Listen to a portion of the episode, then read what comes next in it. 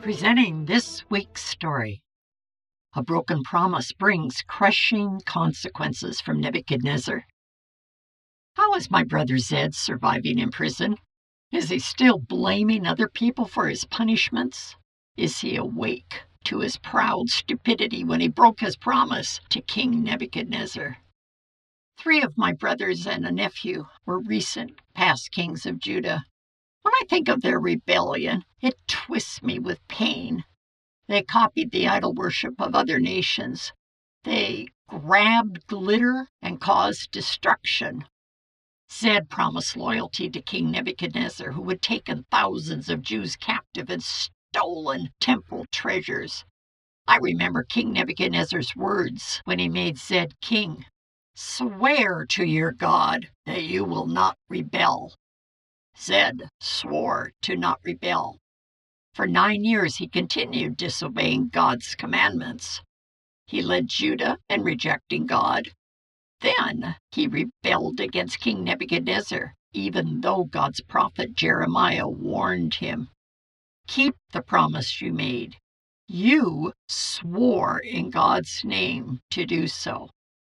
Nebuchadnezzar ordered brutal consequences his soldiers surrounded Jerusalem for two years until the Jews had almost no food.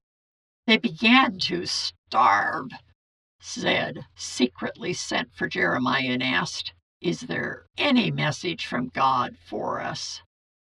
What a hypocrite Zed was for years. He had mocked God's messages for Jeremiah to tell the Jews of Judah. Jeremiah replied, There is a message from God. You will be given to King Nebuchadnezzar. Do not fight against him. If you stay in the city, you will die by the sword, or starving, or disease. If you surrender, you will not be killed. Zed ignored the advice. King Nebuchadnezzar, with his Babylonian soldiers, broke through the wall of Jerusalem with war machines. They swarmed into the city.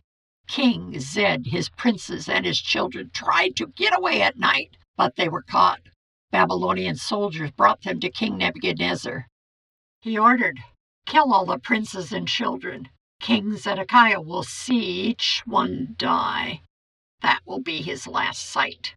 Then put out his eyes. Take him to Babylon and put him into prison for life.